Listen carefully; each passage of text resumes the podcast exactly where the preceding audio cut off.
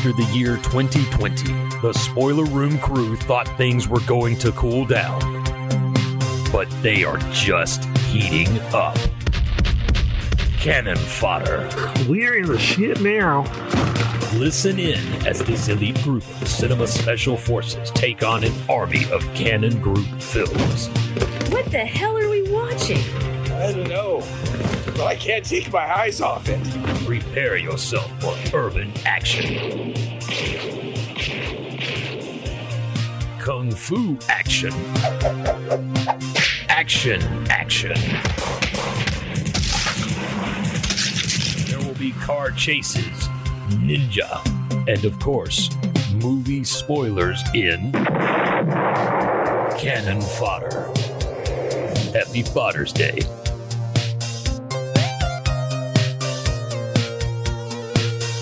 Hello, everyone. Welcome to the spoiler room. Yes, thank you for venturing down the stairs, pulling up a chair, and joining us with your favorite drink as we talk movies and spoil the hell out of them.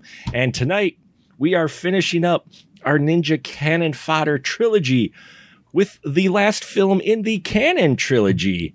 And boy, is it a film, folks? Ninja the 3 The Domination from 1984. And I've got a great crew assembled with me tonight to talk this. Back in the spoiler room from Parts Unknown, she joins us once again. It is an honor to have her back. It is none other uh, than Kara from Horror Retrospective. Hello, Kara. How are you? Doing good. Glad to be back. glad to have you back. And I will say, considering you know the movies I, I, I watch on your channel of what you reviewed that, I am I was kind of surprised you picked this till I actually watched it, and then I'm like, yeah, oh, this actually kind of fits in that in that vein of movies. So so glad. It makes sense why she knows what this is. it does, it does. Because no no offense, I didn't take you for really a Cannon fan, so I'm just like, huh. And then and then I, after I watched it, I'm like, ah, okay, we we definitely see why. I do have to ask. I do have to ask a question of Kara. Uh, do you know this? Do you know the other ninja movies, or is it like this one has horror elements, so you you know what it is, but you don't care about the other ones? Truth be told, I've never seen the other 2 mm-hmm. To my understanding, they're not really uh, tied storylines; they're just sequels no. and names. So it doesn't really yeah. hurt if you miss one or don't watch the other two. They, they only right. they only have one web ah web connecting them. Only one and it's a line of dialogue which we will definitely be mentioning today. If that line of dialogue involves the word ninja, that's the barest of threads. That is. That is a it's a bare thread, but it's a thread. It's wafer thin. It's like a two pound test line. But uh And Sho Kosugi is in all of them. And Sho Kosugi's in all of them. So that's another connection. And yes, and they use the same Chinese restaurant style font for the opening credits. They do. same font as well. So that look at how many threads you're coming up with. And yes, those dulcet tones, folks, is my right hand man and man who keeps taking this journey with me. I don't know. He keeps just. I, I don't know why he keeps. He's got the the full access. But Mr. Ian Simmons, hello, sir. Hey, it's it, you, you know you're like Bryan Adams. You keep me coming back for more. Baby, wow. you're all that I want. wow. I'm I'm really not sure how to take this. Is heaven? that, that, yes. but it is not the summer of 69. I want to clarify that. No. I am happily married. yeah, well, you know. Uh, yes, I do. I, I'm not interested, Mark. oh, but he's so refined with that glass of wine. Thank you, thank you. I even had my pinky up. See, my wife, my wife is, she hasn't refined my taste in films, but uh, she did get me to drinking wine because she works at a winery. So there you go. Ah. I don't think I knew that. That's really cool. Yeah, she does actually. She's been working there for a number of years. We have it in downtown Stevens Point. Uh, wonderful little winery um, that does a lot of uh, makes a lot of good wines. So, and I, I like some. So, not a lot, but some. Uh, not as a connoisseur as her, but hey, you know, uh, I got to drinking coffee too. So many years ago when I'd never drank it. So always open to new things. And new things we have with tonight's movie, Ninja the Domination. And Kara, I would love to hear your synopsis for because I know where Ian would have gone with it. He was like, "Cannon shits the bed." There you go. But um, I, I would love to hear your your synopsis of uh, Ninja Three: The Domination. Uh, I'm pretty sure I'm going to be off the mark, especially because I'm not sure if it's understood that this is the same ninja throughout all three films. But No, my it- first you critique don't have to worry is about he's it. not very stealthy, so that's why he dies.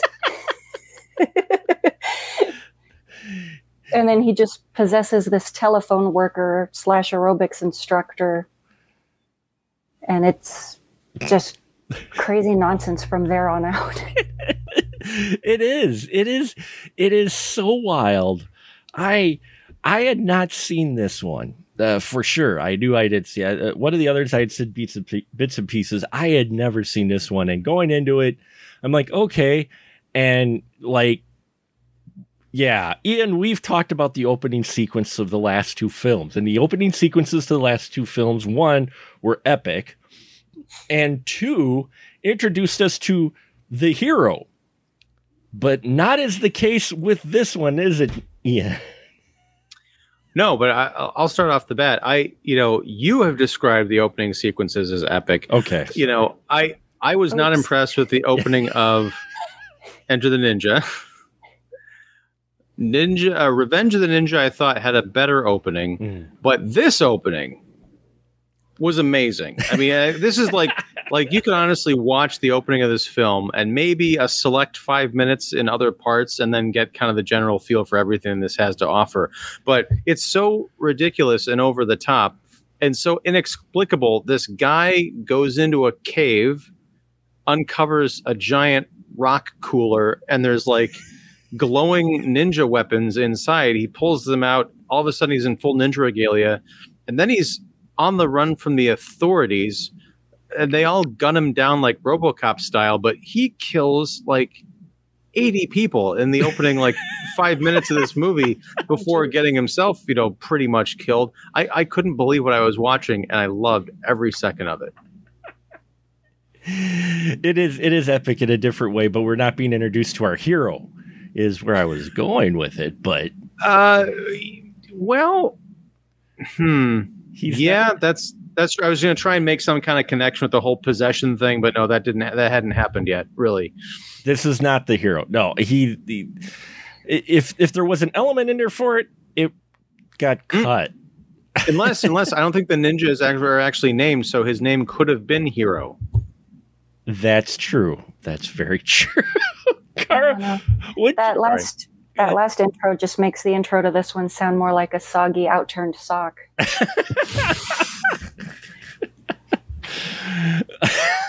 well, that is what a good chunk of this plot ended up going, though. Um, it it is wild. Car, what do you think of this opening sequence? I mean, there's some wild stunts and things going on. Whether they make a lick of sense or not, I'm not sure. But how'd you feel with this opening sequence? It- It's more the little golf cart that I was laughing at. It's they're trying to drive away. He's lifting the thing up, and they're like, "Drive, drive!" It's like, just get out.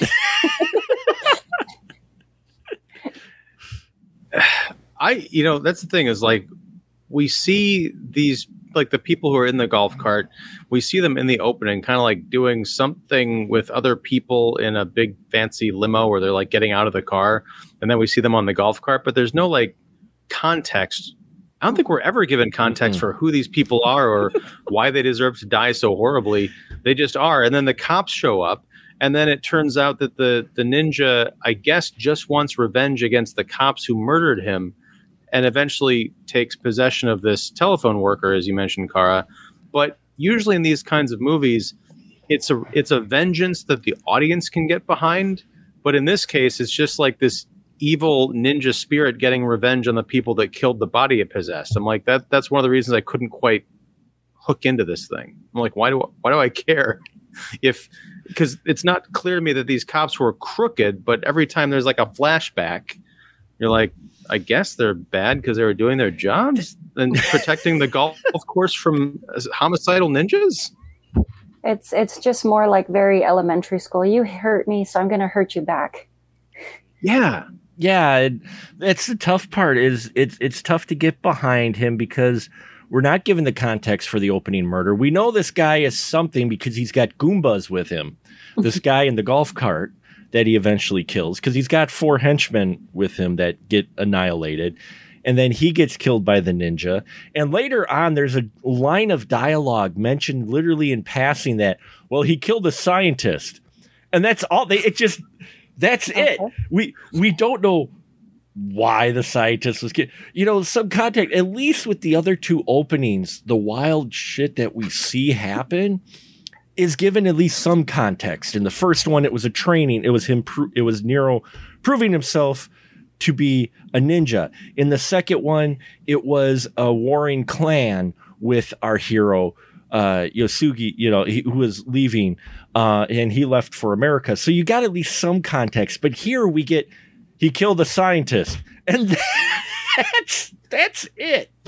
We don't know. Well, what- on top of that, we, yeah, we don't know how he killed the scientist. He could have run over a scientist with his car. Like it could have been a car accident, or he could have had someone murdered. I mean, we're just left to assume because he's surrounded by people, he's got personal security, and you know, uh, we the first time we see him is kind of at night, and like looks like there's something shady going on. But I need more than that, especially because we don't ever really get a full answer, you know, throughout the entire film.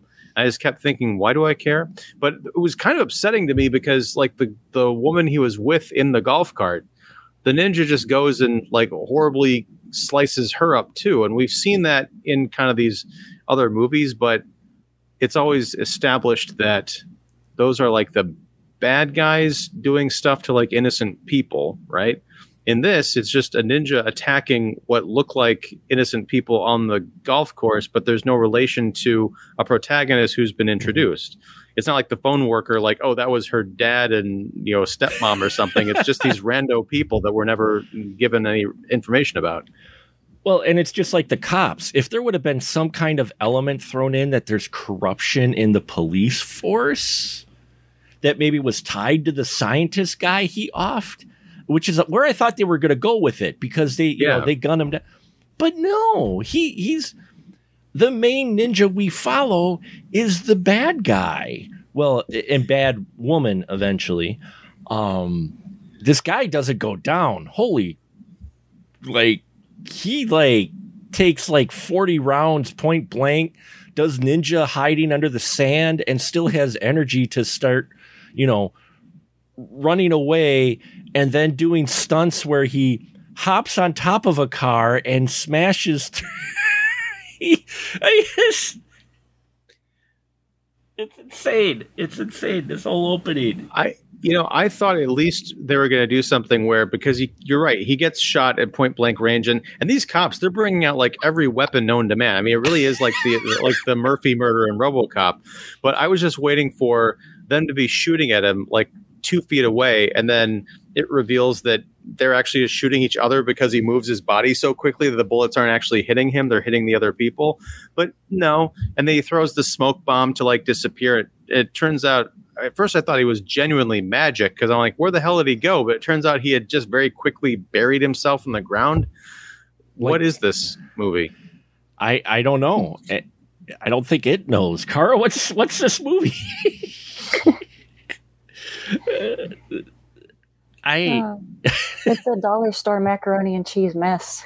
hey That should go on the poster or the re-release of the Blu-ray. the, the Blu-ray should have that.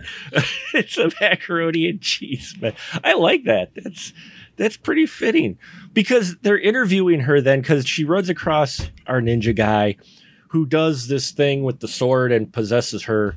Um, and then she's being interviewed, and lecherous cop shows up. okay, uh, I need somebody to explain. Karame, you'd probably be the best to explain what Oh, her character. This cop is literally stalking her, yeah. and after he arrests her for defending herself against would-be attackers slash rapists in the alley in front of a bunch of people, they go back to her place and and make it with some V8. What? Wait, what am I missing with this? Where? Uh, what's her motivation for what? What it was it? was it the fact that she, he was going to let her out the car? I am I missing something? That seems to be the thing that changed her mind. Is he's like, I'm just tired of your attitude. Get out. I just and all love of a sudden, she, I don't know, maybe she just likes guys that look like they're not really human. he kind of looked like a reject from Police Academy. Uh, he looked Good Like, call. he looked like a dime store Mahoney. he really did.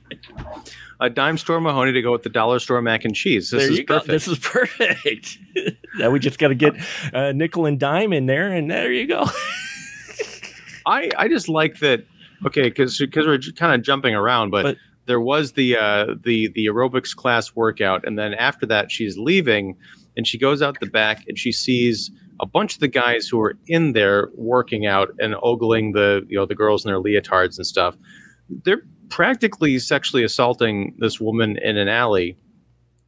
And she goes, uh, our main character, uh, Christy, played by Lucinda Dickey, uh, goes and defends this woman and beats the crap out of these guys.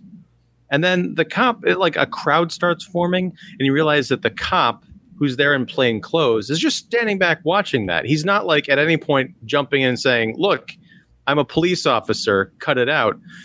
And to the point where, as they're leaving, he says something like, I've got to get you out of here, or else you're going to get booked for assault. I'm like, What? I, I don't think that's how the law works, buddy. yeah, especially with all those witnesses. right. Who did nothing? Who literally? I- yeah, that whole scene. I'm like, now, granted, uh, you know, Lucinda Dickey, she uh, she came from a dancing background.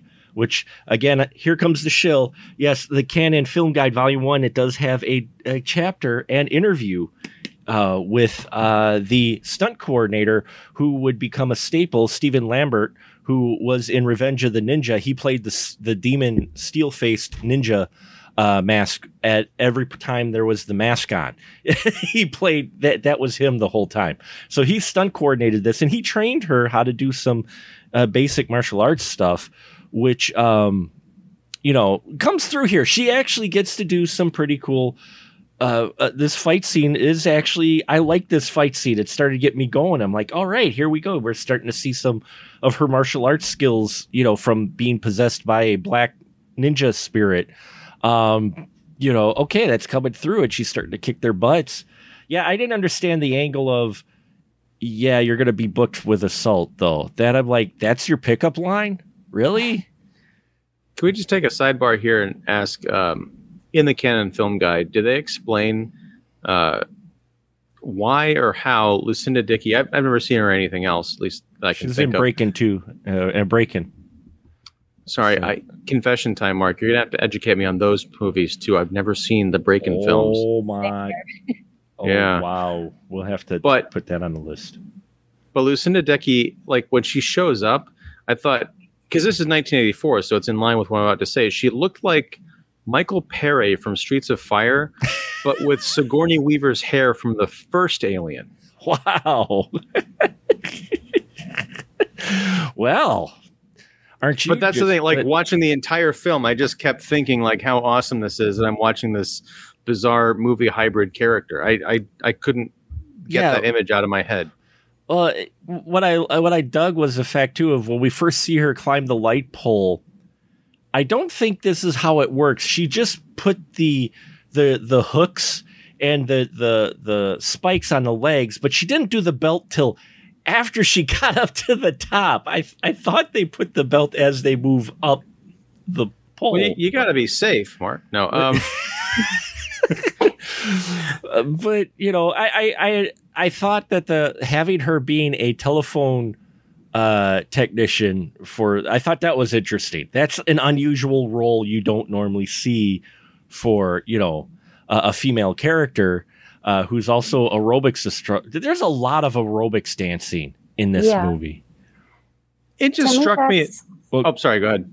No, sorry, I was going to say to me that's the weird part because she's like this very fit, attractive lady. She, you have these aerobic scenes, you have these dance scenes, so supposedly she's supposed to be very sexy and very attractive, but the scenes are not that interesting themselves. Yeah, yeah, it's it, they, they aren't that interesting of aerobic scenes. And yes, you're right, Robert. Uh, electric pole, telephone pole. It's a big wood pole that was up there that had a bunch of wires on it that she scaled. Uh, but Um, I I have an answer to the whole phone technician aerobics thing. Yeah. Um, this movie came out the year after Flashdance. ah, that would explain it. Yeah. I so was instead thinking of Urban Cowboy. The didn't the Mm. wife have that job too? Yeah, uh, yeah. Uh, yeah, there was another one too with the Tr- Travolta and uh, Jamie Lee Curtis, the one that's always played on YouTube, where they're they're like da- aerobics dancing, but it. I don't remember the name of that. Was from like Score, I think it was called. Uh, but anyway, a lot of aerobics dancing in the mid 80s because it was so big. And we have that in here, which she must use to try to cope with her stress because she da- dances a lot uh, in her, her apartment when she's not teaching aerobics. Um, and Robert, well, she's got to stay fit, you know. Oh, she does. Robert did say uh, Cannon did have a pseudo flash dancer at Exterminator 2.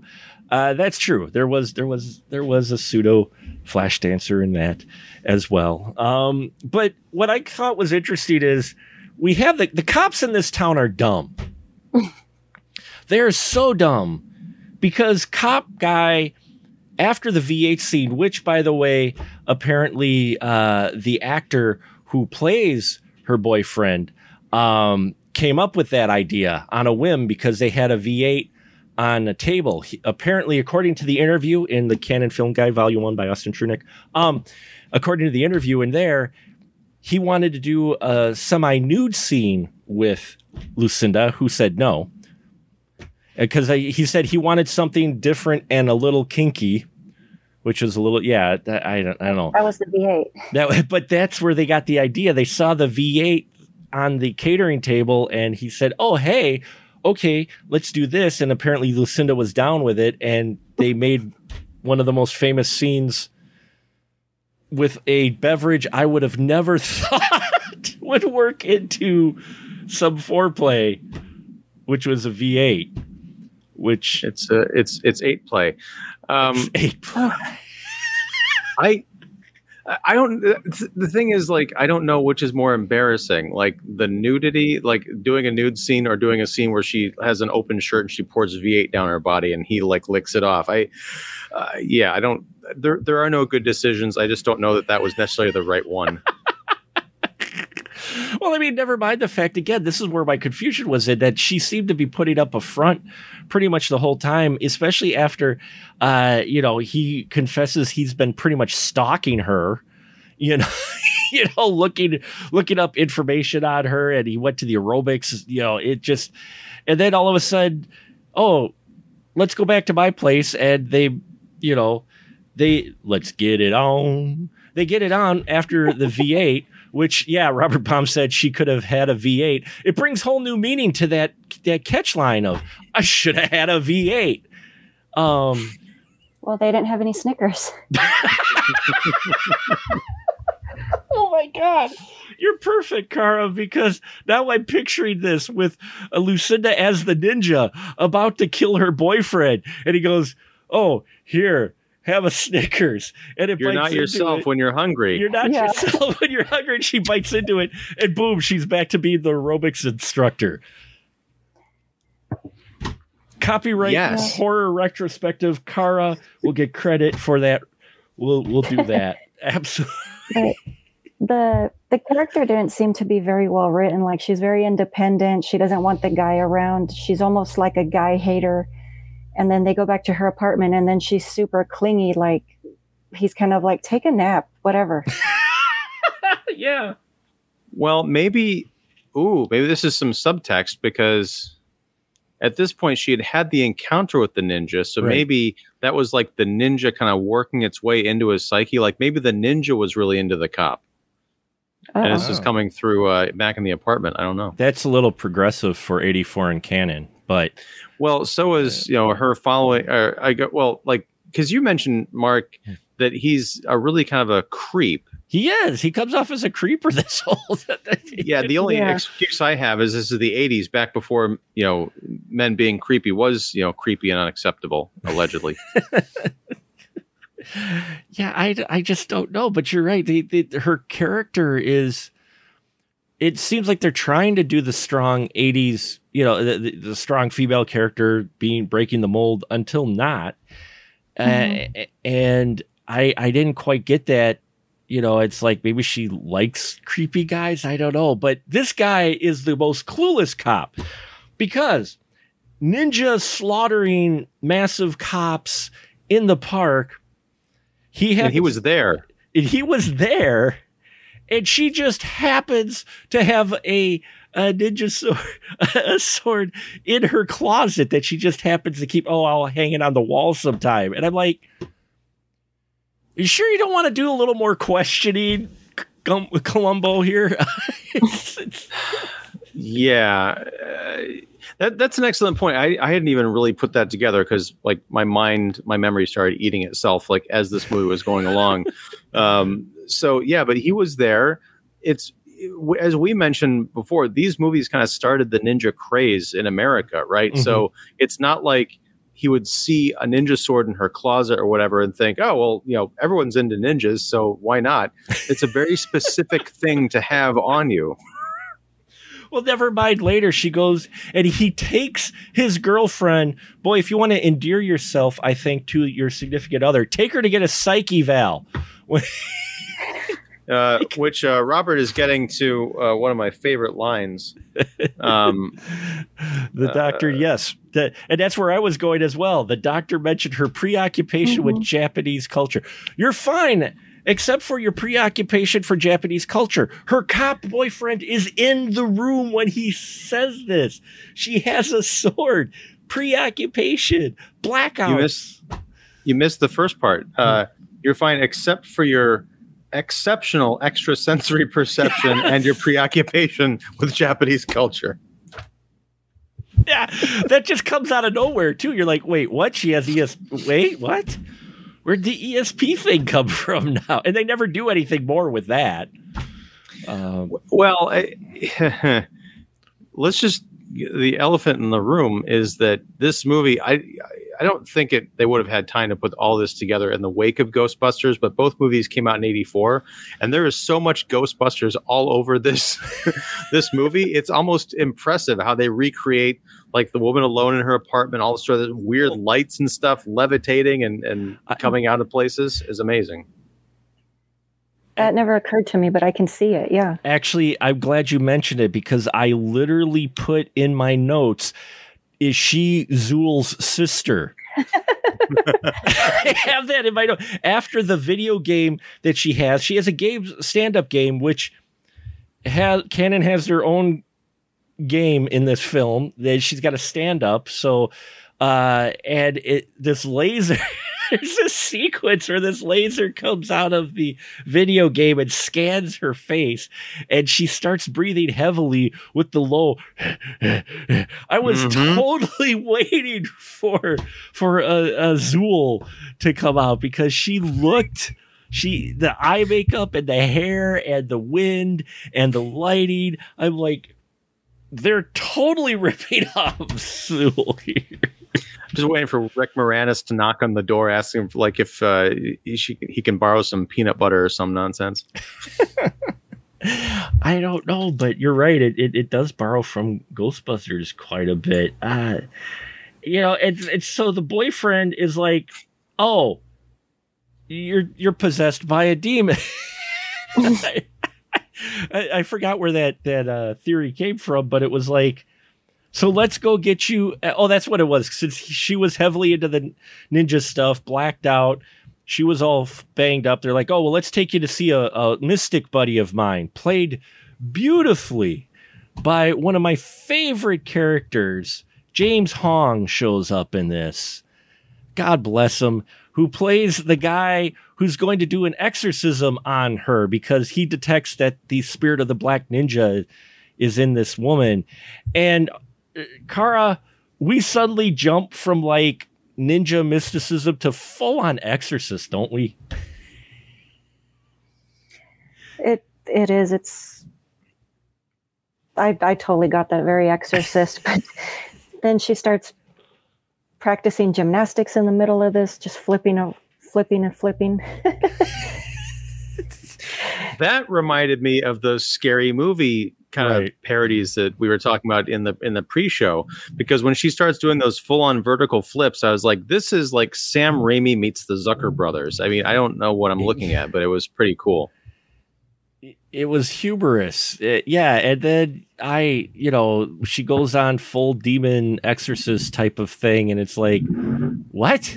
and it, it just goes on from there. She uh, kills more cops. Um, her boyfriend's still kind of clueless. He, he wants to help her. Never mind, she's killed some of his coworkers. Um, How did this guy ever become a cop? I I don't know. well given the the company that he's in he might have been top of his class at the police academy um, robert's got a great comment down there mark uh, e- either on sneak previews or at the movies one of the critics quipped, "Who are you going to call Ninja Busters?" I'm just amazed that the crit- the TV critics reviewed this movie back in '84. Yeah, I well, you know, it, Cannon Cannon had made big bucks off of Revenge of the Ninja, and that's why they released this one. And uh, Menachem was was big on the hey, I want a female ninja, which explains, thanks to the uh, description here in the book, which you definitely should pick up, folks. Um, she actually apparently, well, it, it threw me off when they said female ninja because my limited knowledge of ninja ni- eh, from film and some literature and that, I'm like, aren't a lot of female ninjas out there? You know, at least they're, you know, I'm like, I don't know if that was allowed. And sure as shit, in the book, they describe on how uh, Kosugi was against a female ninja because she wouldn't be trained in the arts. They, women aren't ninjas. So the way they got it to be acceptable was the demonic possession. He was okay with a demon possessing the woman and giving her the ninja powers. He was not okay with her learning the ninja powers herself. So he's like, "Look, I'm totally down for like demon possession, but a female ninja, that's just science fiction. Get that shit out of my script." Right? I, I, I- well, you know, different times, different culture, different perspective. Not agreeing with it, but yeah, so we just- can we can call him we can call him uh, officially chauvinist Kosugi. I I just but it made sense when I the minute I heard that it was going to be a female ninja I'm like that explains the supernatural element because I was figuring that's the only way that they f- probably they felt the need to be able to explain it away rather than her just being a badass you know um and Robert said, You have to wonder if the country club groundskeepers ever wondered where they saw a guy go into a cave to put on his equipment. Because, yeah, this cave with the magical items, that's what got me is our original ninja dies. She gets possessed. She decides to go on her final revenge rampage with dressing as ninja. And you've got the mystic case again with all the weapons. Again, they returned as well as the suit in this cave that appears to be near a not only the country club but a temple that's badly composited into the Phoenix escape. Well, as far as the equipment, the the nearest I can tell is it's kind of like the Far East version of the Gideons, like who put Yeah. the Bibles in the hotel rooms. They just like if someone takes it, they just mm-hmm. restock it. Not Yeah. a big deal. and you know it, it it's it's wild that this film is coherent at all but it is it is it is coherent uh-huh. Uh we It lost me in the last half of it. Truth be told, I just I'm like, what in the world is get, going on? I checked out. I did too. I was checking like Twitter and my emails and stuff, and occasionally I'd look up and I would have to like rewind a little bit to see what I'd quote unquote missed. But uh, yeah, I'm there with you. I was I was trailing in ways that I had not in the like the first two ninja movies held my attention from Mhm. beginning to end. This one was like Uh, sure. Well, because they they go because we've missed our our uh, most famous guy, the guy who has linked all of these films. Sho Kosugi does show up at one point as Yamada, who has a history with this dark ninja. I think based off of a couple flashbacks, which are hard to tell, but it looks like a black ninja is the reason why he's missing his eye. And he's got this really cool eye patch that's out of the hilt of a, a katana, I think it is, or of a, a ninja sword. Yeah, and there there is a flashback. That's right. And the Black Ninja, as we're calling him, like before he threw that star into Sho Kosugi's eye, he killed an old man who is either his sensei or his father or something. Like it's a really weird moment that isn't. Again, no context for anything in this movie. You, oh, go ahead, Kara. Oh no, I, I didn't oh. say anything. Sorry. But no, I think it goes along with the canon. You've got to keep your film to 96 minutes or something like that, you know, between 90 and 96 minutes, because I have a feeling there's some stuff on the cutting room floor. Um, yeah, uh, you know, it, it's it's just wild because you think about uh, them not trying to explain away her having the martial arts thing, which I don't agree with. I'm like, she could just be a badass. Look at Cynthia Rothrock. You know, you know, we had we had female martial artists who could be badass, but uh, so they explain that away so they could get Kosugi. They do get a fun fight at the end. Uh, though there is a little bit of bad editing because at one point Christy is is she's possessed by ninja. She goes up to a door. I think it was him. no, it wasn't her. Yamada. Yamada is looking for evidence of the uh, the demonic ninja. Uh, pardon me, I, my brain jumped there for a minute. I apologize. Uh, he runs up, and the door is closed to the back of the cop office. Okay, I put that in quotes because it looks like the back of a school. Anyway, he goes up. eh, He he sneaks into this the the grounds because he's going to go break into the morgue, and he's standing. and The double doors are closed we cut, we hard cut to the alternate scene of him coming into the building. The door is suddenly open. We don't see him opening the door. We don't, it just opens and then he comes in and he non-lethally takes out the guards. And we have that wonderful moment where he's in the morgue with the two uh, uh, guys who are in the morgue where he's just like, come on. And he knocks them out. And then he, yeah, with the, the, the jokey headbutt, which again, I don't get the tone. I'm like, is this supposed to be a little bit more action or is this supposed to be comical? Because he takes out the two guys with the literal Three Stooges clunk. Well, just to step back a second, but I think as far as the doors being open, Mhm. I think that's just his ninja powers. Because if Oh, you remember from the first, from Enter the Ninja, when Franco Nero is in that temple in the beginning or the the dojo, Right. uh, and he's going through the whole different like Yeah. hand motions and stuff, explaining all the crazy shit you can do when you're officially a ninja. I think Sho Kosugi is just like evolved to that point. And I want to say, I think it's a missed opportunity that this wasn't Cho from Revenge of the Ninja, No. who's because when we see him get off the plane, I'm like, is that Cho? But he's got an eye patch, but he has the same throwing star belt buckle Yes. as does. Cho did in the other film. And I was like, what? No, come on, just make it him. But they couldn't. They couldn't make it him. Why But- not? I, I don't know. Uh, After he defeated the you know silver mask guy, he could just be going around the world. Like maybe his son Kane is like his Alfred, you know, or his Oracle, just like doing all the tech stuff and like, you, we've got a ninja sighting in you know Arizona. Go. I don't know, but I mean, the editing is choppy in this film, and uh, you don't. The tone's all over the place, and you know, Kosugi does get the fight at the end, so at least get some Kosugi action. I mean, you got this very talented guy, but apparently he was shooting a very short-lived show uh, called The Master at the same time with uh, Van Cleef, and Hmm. so his time was limited, which is why we don't get a lot of a Sho Kosugi action in here till the very end, where he takes on the uh, the Black Ninja, which was an interesting way to get around it, folks. Because I was trying to figure out where they were going to go with this. Christy has been possessed by the Black Ninja, the demonic ninja. She took out a few cops already. Um, the one guy that told her boyfriend pop her good, which I'm just like, wow, wow. Because they meet, the cop drives past. uh, He meets her while out on a location, and he's he's dropping his buddy off home. And then, uh, as his he's dropping his buddy off home, his buddy literally says, "popper good." I'm like, wait, did I just hear that right? And I rewound, and yeah, unfortunately, I did. The '80s, folks. Uh, He grew up in the Archer, Archie Bunker household. yeah, in the Archie Bunker household where he plays pool by himself in his underwear. Uh, you know, I guess.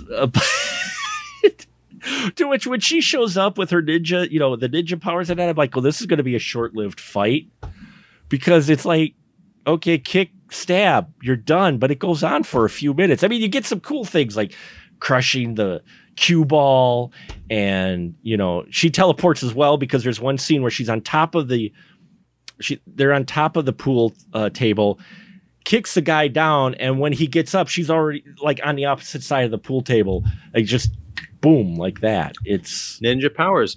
Also, you notice the ninja crushed the golf ball in the opening golf sequence, and when Christy gets possessed, she crushes the pool ball.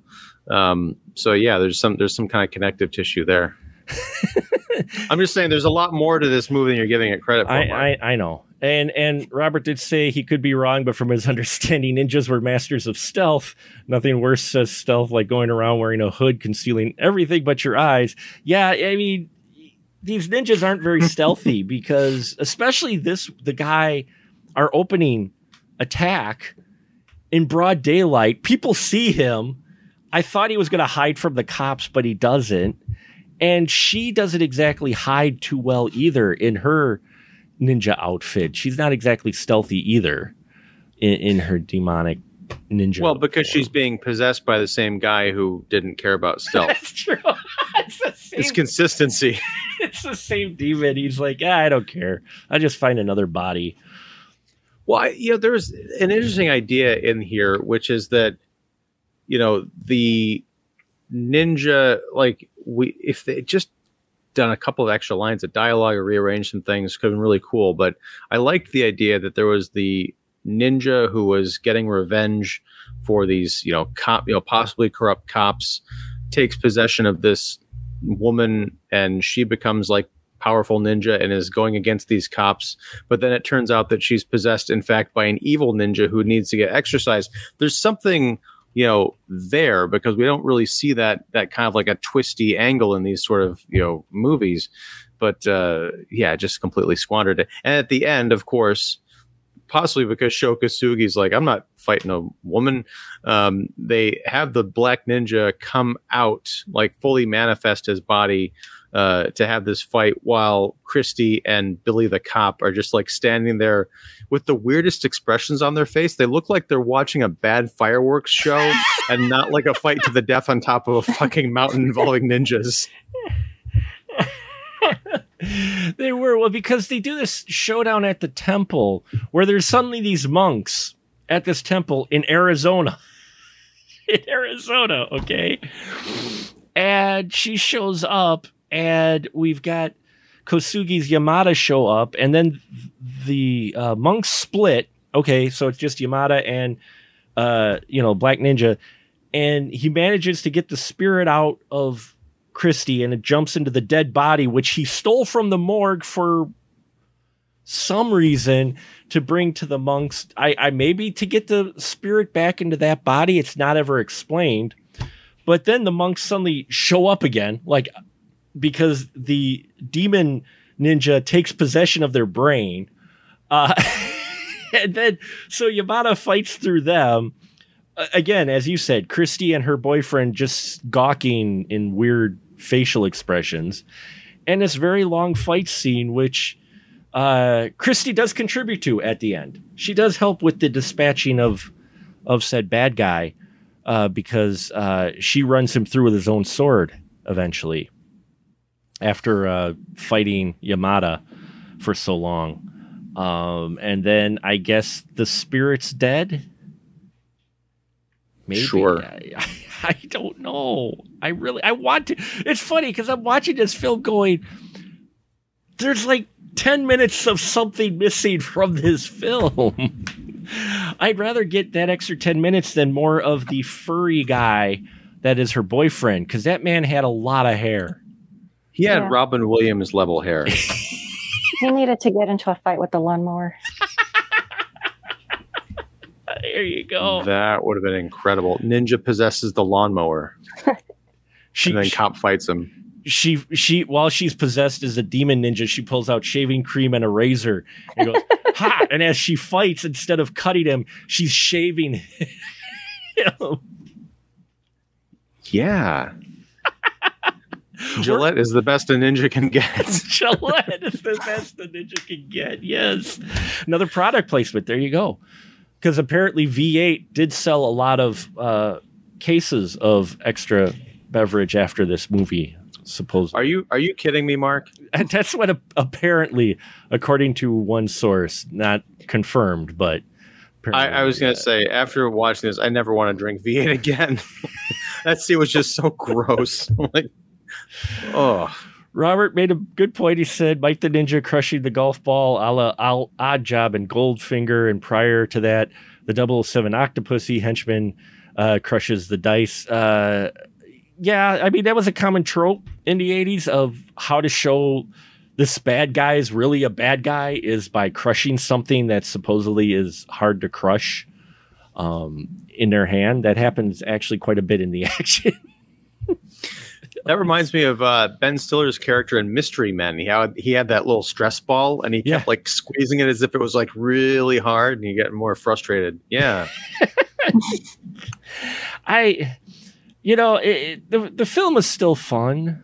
Uh, don't get me wrong. I still, it- but if you're gonna watch these, and I I think if you're gonna watch these in any order, I'd watch this one, then Enter the Ninja, then Revenge of the Ninja, so you could end on a high note.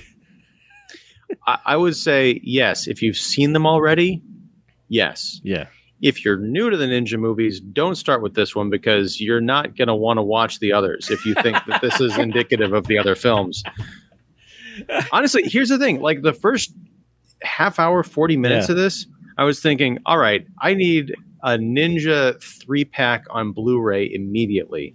By the time it was over, I was like, I need the first two ninjas on Blu ray immediately. And this could be like maybe a special feature. I'll just YouTube it. this this did get a Blu-ray release, so Wait, are, Yeah. but wait, are the other ones on Blu-ray too? I think so. Yeah, Uh, Yeah, Oh. Kino. I I forget the studio's name. They released the first two, and then Shout Factory released the third one. yeah. This uh, to to steal a line from Beany and Cecil. This movie couldn't have been released; it had to have escaped. but we do have the one line too in here. Uh, James Hong said it. And like I said, folks, sorry we jumped around, but this film is just all over the place too. But he gets to like say it like ninjas. He gets to say it like every other film. Only a ninja can kill a ninja. And I was thinking of uh, this movie reminded me a lot of um, fr- not Freddy's Dead. Uh, Jason Goes to Hell, the final Friday. Oh, sure. Like Cray- Creighton Duke says, only a Voorhees could kill a Voorhees and be reborn through a Voorhees. Oh, oh, I, I think you. I think you hurt Kara. Are you okay, Kara? The mention of Jason goes. no, to my hell? first thought was that's a little too Inception right there. I'm confused. this movie needed Steven Williams instead of Sho Kosugi. oh, that would have been beautiful. That would have been beautiful. Um, as you can imagine, this film did not do well as What? the other ones. Um, It so- didn't domination the box office. No, it didn't dominate the domination the box office at all. Uh, and uh, this was the last film Sho Kosugi did with Cannon. Go figure, because of some contract issues as well. Um, but it did lead to eventually what we got American Ninja a few years later because they wanted to reboot the Cannon Ninja world, and so they started American Ninja with Michael Dudikoff, and that just ex- took off. So we know where that went to uh, Dudikoff took off. Nice. Hey, look at that. Hey. Just kidding. Um, Kara, your final thoughts with this film? I know you're a little bit all over the place today, but uh, I mean, would you would you say yes, watch it with alcohol or just watch it? I mean, what what, what are your final thoughts with Ninja Three: The Domination? I would say I would say definitely if you're if you're just having a bad film Raz night, yeah, have some some alcohol, have some snacks, just have fun making fun of it.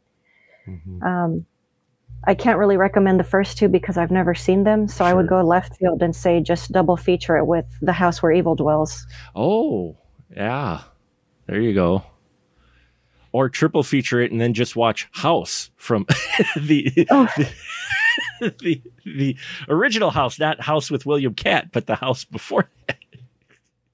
By uh, I forgot the name of the director, but with the cat, with the cat and the talking, Oh yeah, floating de- decapitated head, which that film's wild as well. Uh, God, I love that movie.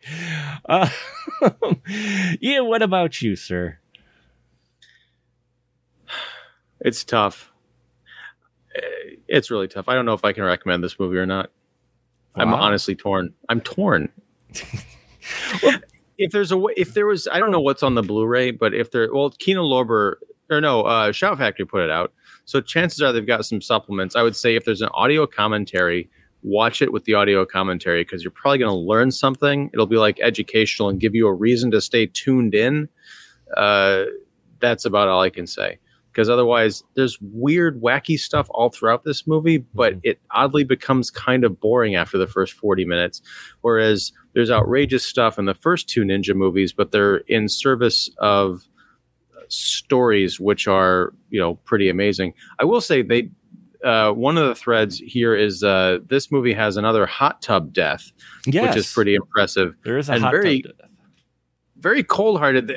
There's one thing like if this had been a real movie, then because it's it's clear that Christy doesn't know that she's being possessed and doing all these horrible things as the ninja. She has Right. no memory of these attacks.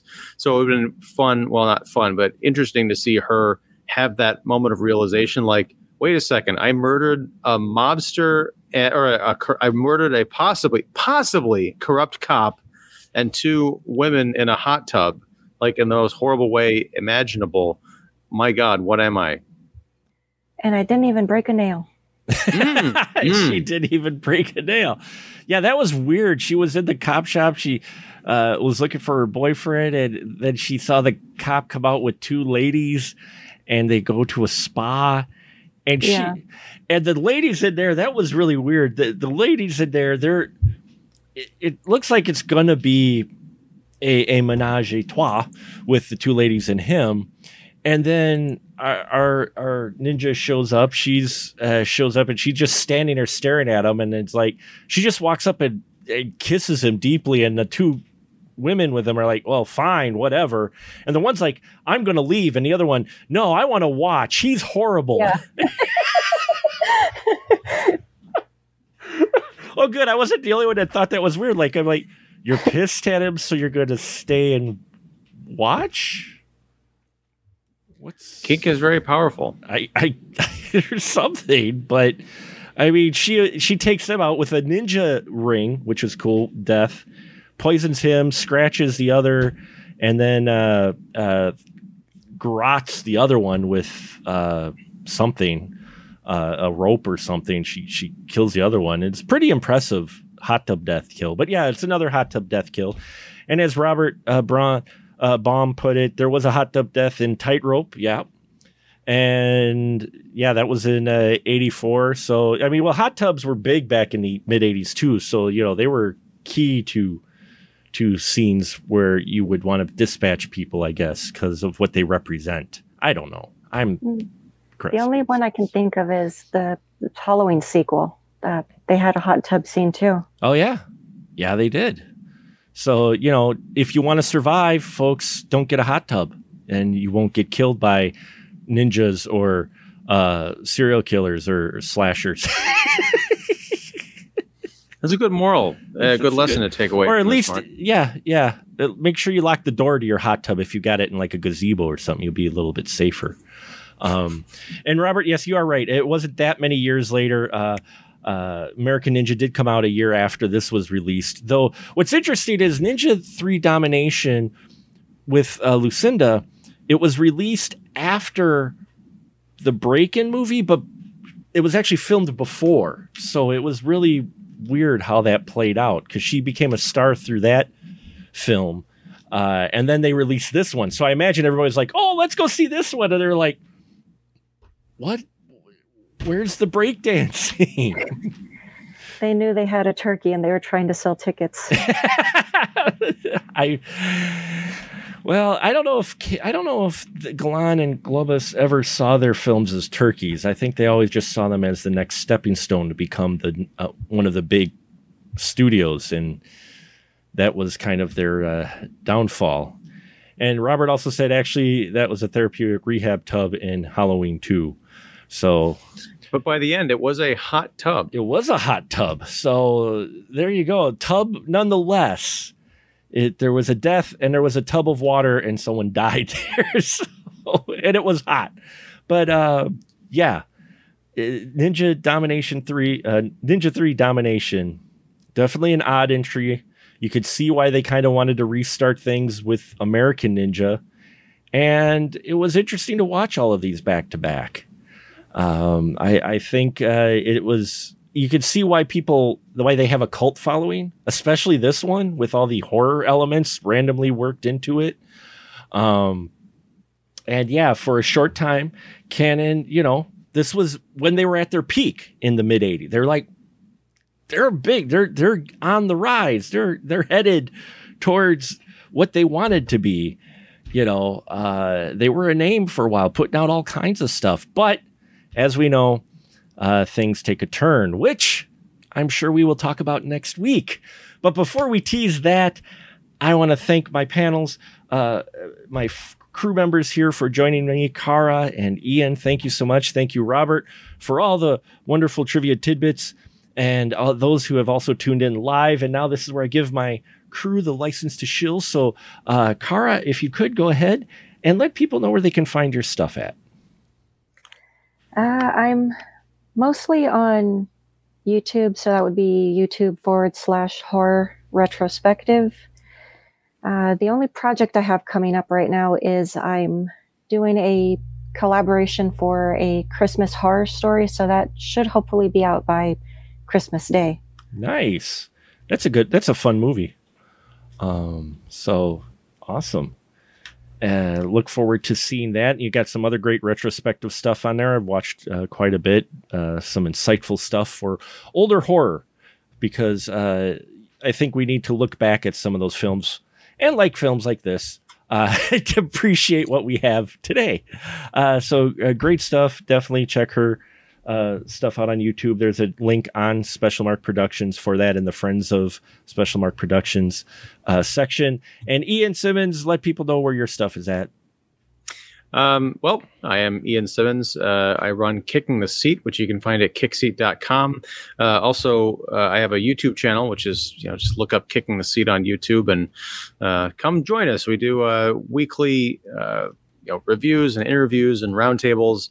Um, we're actually finishing up this week a series of live streams uh, on the Disney Plus show Hawkeye.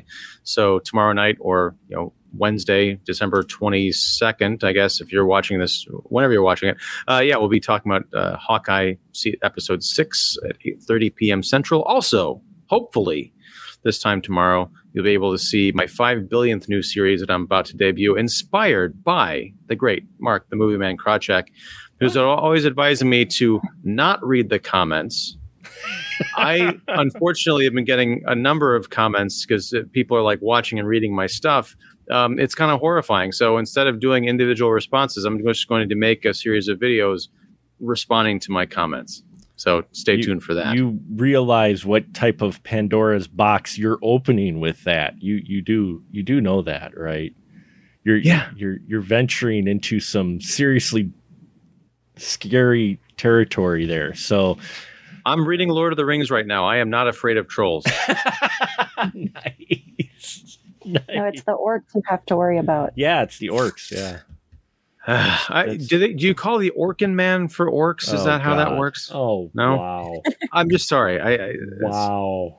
That's that's me. That's that's, that's the end joke. of my show. That is such a dad joke right there, and I appreciate that. But wow, And uh, I can announce it now, folks. I did confirm so far we are still on track.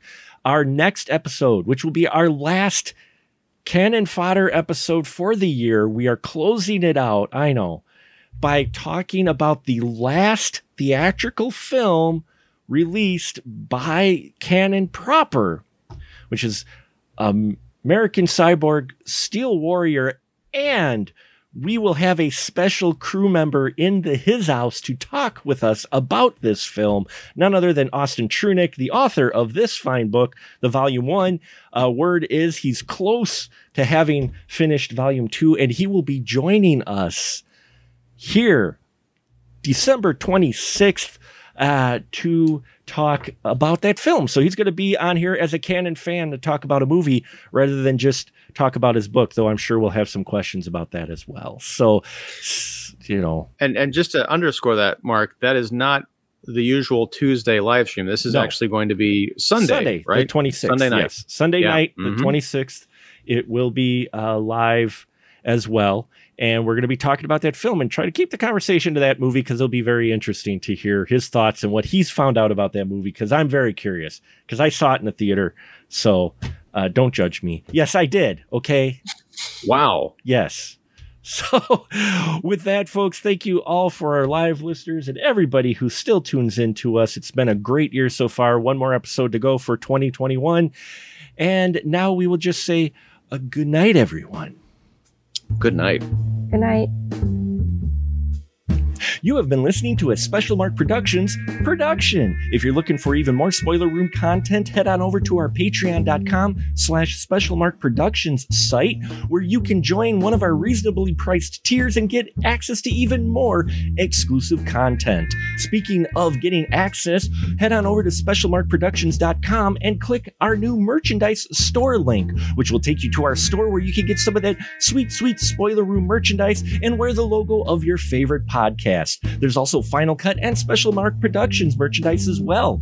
All kinds of things for all kinds of tastes. We thank you once again, and remember, in the spoiler room, the conversation is fresh, uh, but we do spoil the movies.